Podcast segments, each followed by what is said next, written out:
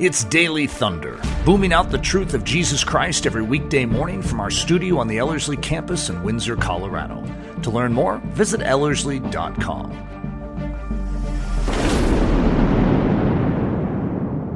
God has such a great sense of humor. I think of Paul the Apostle, who you know we we all look at. You know, as the church, it's sort of hard not to. We look at him as our hero, uh, the, the the ultimate picture of manly strength, of gospel power, and yet even the name Paul means sort of short. Uh, diminutive man. It's almost like the nickname Shorty. And I think that's part of what we want to talk about. Uh, I have Dan uh, McConnaughey in the studio with me today, and this is, you know, he, he was handpicked for this topic because you spent a lot of time studying the life of Paul. And that's why nicknamed Shorty uh, is the name of this particular episode. It's based on the Sunday sermon, which I gave, which was called The Brilliance of Weakness. And which the name sort of says it in and of itself is most of us don't think of weakness as a brilliant thing, but it is. It's a maneuver of the Holy Spirit to showcase the strength of God. And he wields our weakness if we will agree with it. He utilizes our weakness to sponsor the revelation of his great strength. Mm-hmm. And so, you know, I want to encourage all of you that have not seen the Sunday sermon or have not listened to it to go to ellerslie.com and uh, and find it. It's called The Brilliance of Weakness, and it's a great foundation. It goes so much more in depth than what we're going to go through in our Daily Thunder episodes this week. But we wanted to touch on a few points, and today, just Paul the Apostle as sort of an evidence of this exact point that God chooses weak things through which to reveal his strength. So, Dan, if you could give us a little background on Paul and maybe highlight how God has demonstrated this in and through his life and ministry. I, I would love that.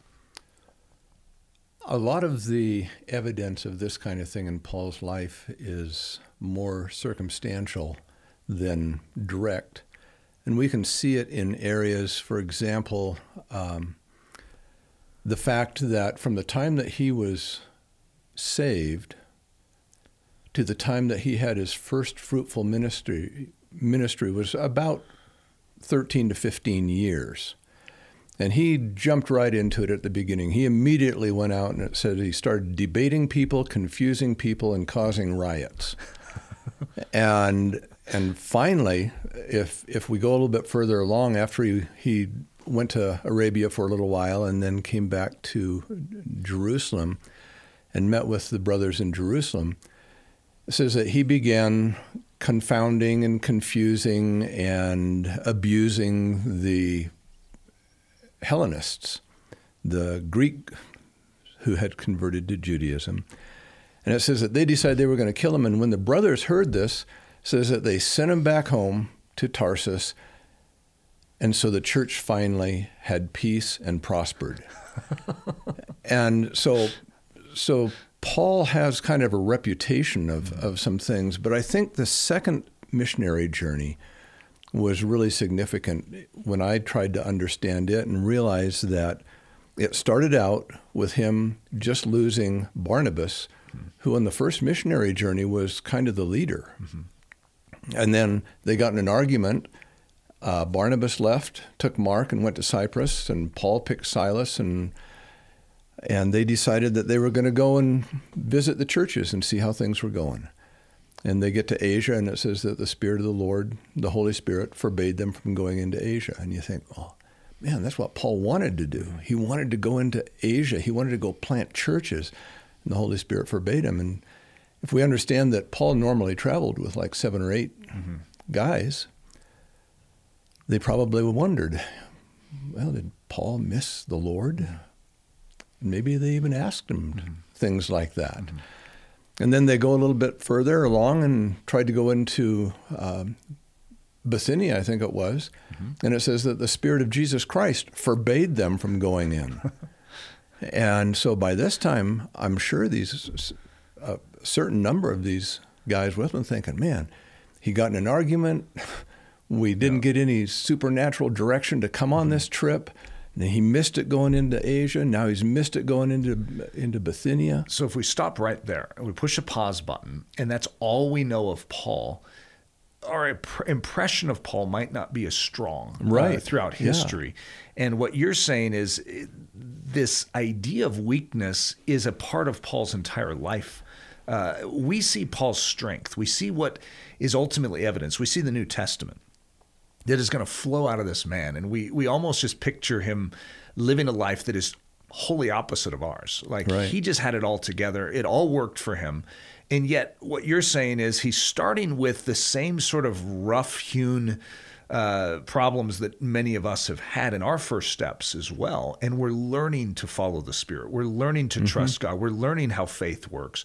And if you just push a pause right here, you could understand that the devil's probably on his back, yelling in his ear, You're a failure.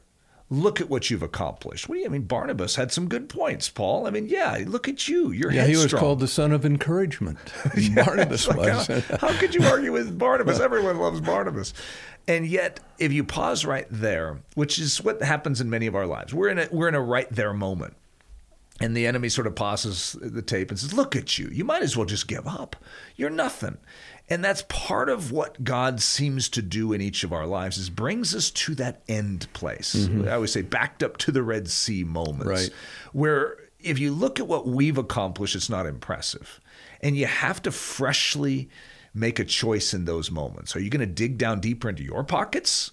Or are you going to take that weakness and invest it in the heavenly uh, side of things? Or are you going to quit Yeah, and just give up? that's right. And a lot of people do. A lot of people do. Uh, and- That's currently one of the main things that people do. They call it deconverting. Yeah. And we've had a wave of that in modern Christianity. Well, why don't you take it from here in Paul's story and give us sort of the picture of how God leverages that weakness and turns it into strength? Well, after the Bithynia Mysia incident, where the Spirit of Jesus Christ forbade them from preaching the gospel in an unreached place, which a missionary heart loves to do. I can just feature people saying, Paul, you've missed it. Yeah. Him thinking, now Yeah. what? So they go to Troas. He has his vision of the man from Macedonia coming over. And it wouldn't surprise me if he's thinking, man, I wonder if I should share this vision. I wonder if I should even talk about this. What are these guys going to do? They're going to say, Paul, you missed it there. You missed it there. How can we trust you, Paul? Yeah. You're a failure. Yeah. But he did it. Yeah. He he shared it, and that's where Luke goes from saying they did that and he did this and they did that to saying and we concluded. That's where Luke actually joined them. They went into Macedonia, they went to Philippi, and they planted the first church in Europe. Wow. What would have been the outcome if Paul had just said, "Forget this. Yeah. I don't need this." Yeah. Or if he'd tried it on his own. Yeah. You know, we don't know what would have happened if he'd gone into Asia. Would he have been killed? Yeah. Would he have got deconverted? Who knows what would have happened? I'm glad they didn't have that word back. then. Right.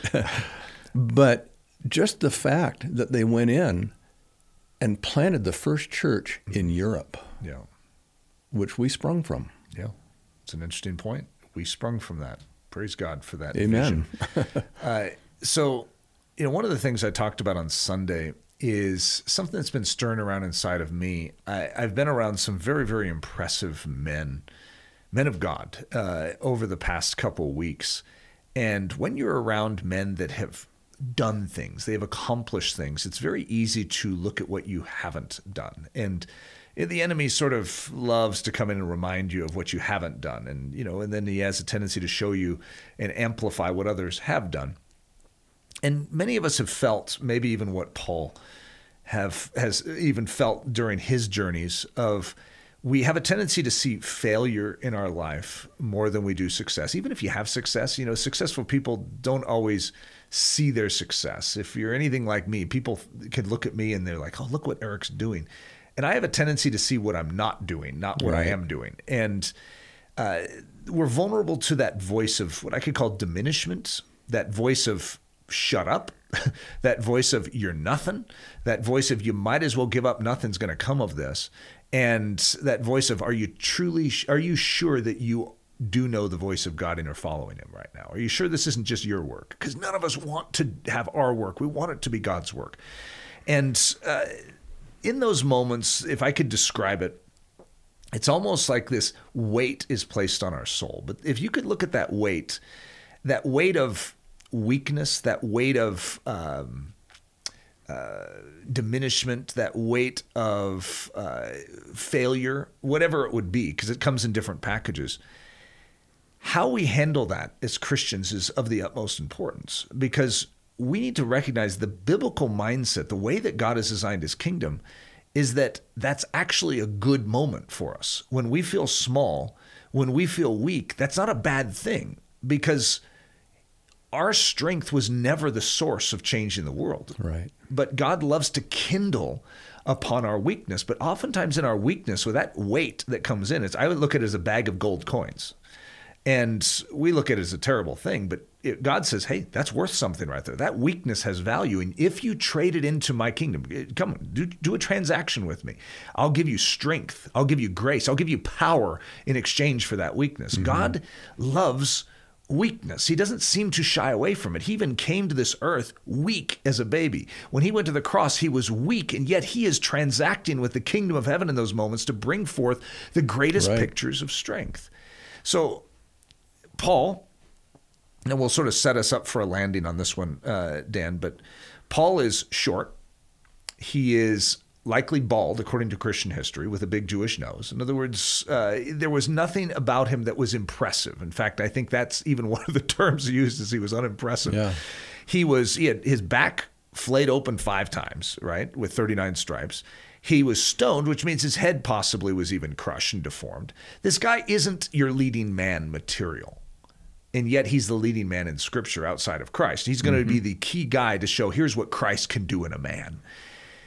Could you speak to all of us out there that might feel a little short today, might feel a little bald today, might feel like our nose is a little too big today, might feel like, you know, we're not that impressive in, a, in our physical stature or in our success stature, our, our investment portfolio stature, whatever it is that the world pr- uh, plies and presses on in our life. Could you speak to us just with some good old fashioned biblical truth so that we can see straight again? Well, I actually think that when we feel that way, it's true. we are unimpressive. Yeah. We don't have strength. And it's God's blessing to reveal that to us for two reasons so that our trust and our faith can be in Him and we can repent. Amen. We can repent. And I think of Paul making a statement. He says, I know whom I have believed and I am persuaded that He is able to keep what I've committed to Him until that day. Yeah. There's no dependence on ourselves at all. Mm-hmm. And the way that I look at almost everything anymore is our response. Normally, we react mm-hmm. with feelings of self self diminishment yeah. and yeah. self condemnation yeah. and guilt and everything. But our response is always supposed to be the same. And our response, response is always supposed to be gratitude mm-hmm. and joy. So when I feel weak, and I often do, when I'm called on to to speak or to travel or to do something, I oftentimes feel weak. And I find that if I respond with gratitude mm-hmm. to the God who made me and told me mm-hmm. that he was going to perform mm-hmm. this for me, yeah. Yep. and rejoicing that when I am weak, he is strong, that I can go through it. And any other thing, any of those mm-hmm. other issues, as far as I'm concerned, Andrew Murray talks about it in a book that he wrote called Humility. And his, his concept is that anytime we're preoccupied with ourself, it is pride. Yeah. And so we turn outwards, we love God with all our heart, soul, strength, and mind, and our neighbor, hmm. not just as ourselves, but as Jesus loved us. Well, let's uh, let's finish up with this thought of Paul has this thorn. We don't know what the thorn was, but it seemed to be something that was affecting his body, and uh, he goes to God three times. Could you get rid of this weakness? Could you get rid of this infirmity? And God's response is sort of shocking. God says, My yeah. grace is sufficient. In other words, when you have that, you have access to grace. That weakness, Amen. that baldness, that shortness, that deformity actually gives you access to something, Paul. Mm-hmm. So Paul makes a choice in the midst of that. So I take pleasure is what right. he says. I take pleasure in my infirmities. I take pleasure basically in my weakness. I rejoice in them. Uh, that's an incredible perspective, which is what you're saying. I take pleasure. I am grateful. I am thankful for this because when I am weak, then Christ's strength is revealed. Right. And I think for all of us, just to remember that as we close today, that wherever we have weakness right now, let's make a choice let's make a choice to take pleasure in it because mm-hmm. God Amen. delights to take that very point of weakness and showcase his grand strength through it. Amen. Amen. Daily Thunder is a listener supported production of Ellerslie Discipleship Training. At Ellerslie, we are laboring to rouse the Church of Jesus Christ out of its lethargy and build brave hearted Christians for such a time as this. Daily Thunder is streamed daily, Monday through Friday, from our studio in Windsor, Colorado and our weekend church service is delivered live and streamed at 9 a.m. on Sunday mornings.